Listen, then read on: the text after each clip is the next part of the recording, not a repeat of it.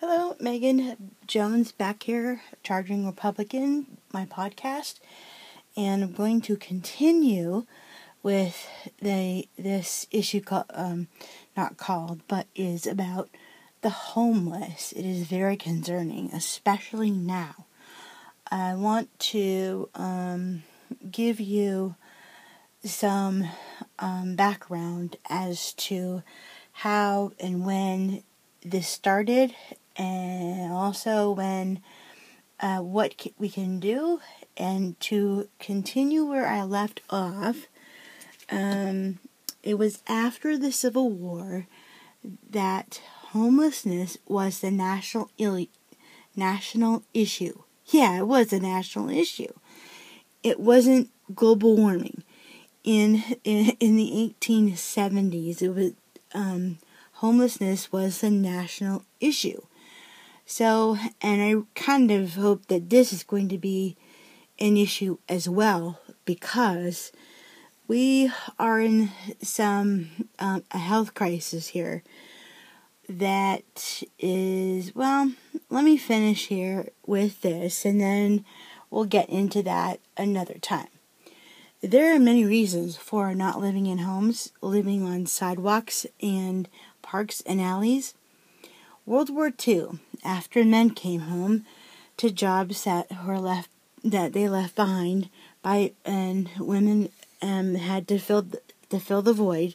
Also, some of the soldiers who returned home were physically and mentally wounded, being disabled and de- dependent, living on welfare. The only place to live was in cheap hotels and flop houses.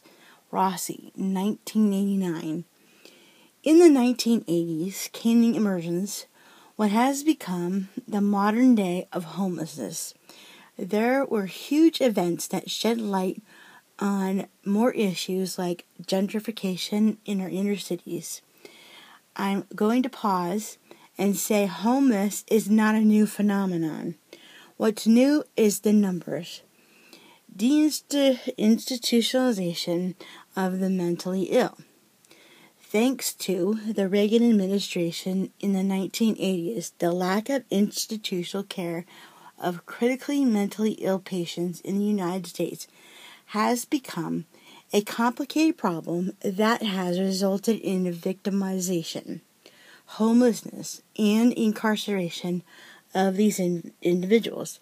In 1967, the state of California was one of the first states to deinstitutionalize mentally ill patients. When it passed the Lantern Parish Short Act, Lyons 1984, this act had a profound negative impact on the lives of the mentally ill. So, why would the Reagan administration choose to end the federal government's role in providing services to the mentally ill? Look it up. There was the HIV AIDS epidemic in the 80s that also contributed to the number of men and women who and families became homeless. Culhane and colleagues in 2001 had given data on the city of Philadelphia showing the two conditions, AIDS and homelessness, habitually co occur. Culhane et al. 2001, page 515. 515. Those who were using the shelters were male substance abusers, also diagnosed with a serious mental illness, had a co occurring AIDS, had a co occurring AIDS diagnosis due to risky behaviors, for instance, sharing needles for intravenous IV drug use, Culhane, um, et al. 2001.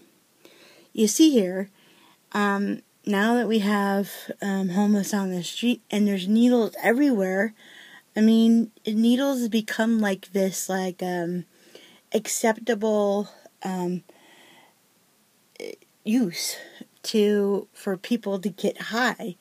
And by allowing for people to exchange their needles at, oh, in a Starbucks bathroom, um, or and just put them in the in the container, uh, it's just making the problem worse.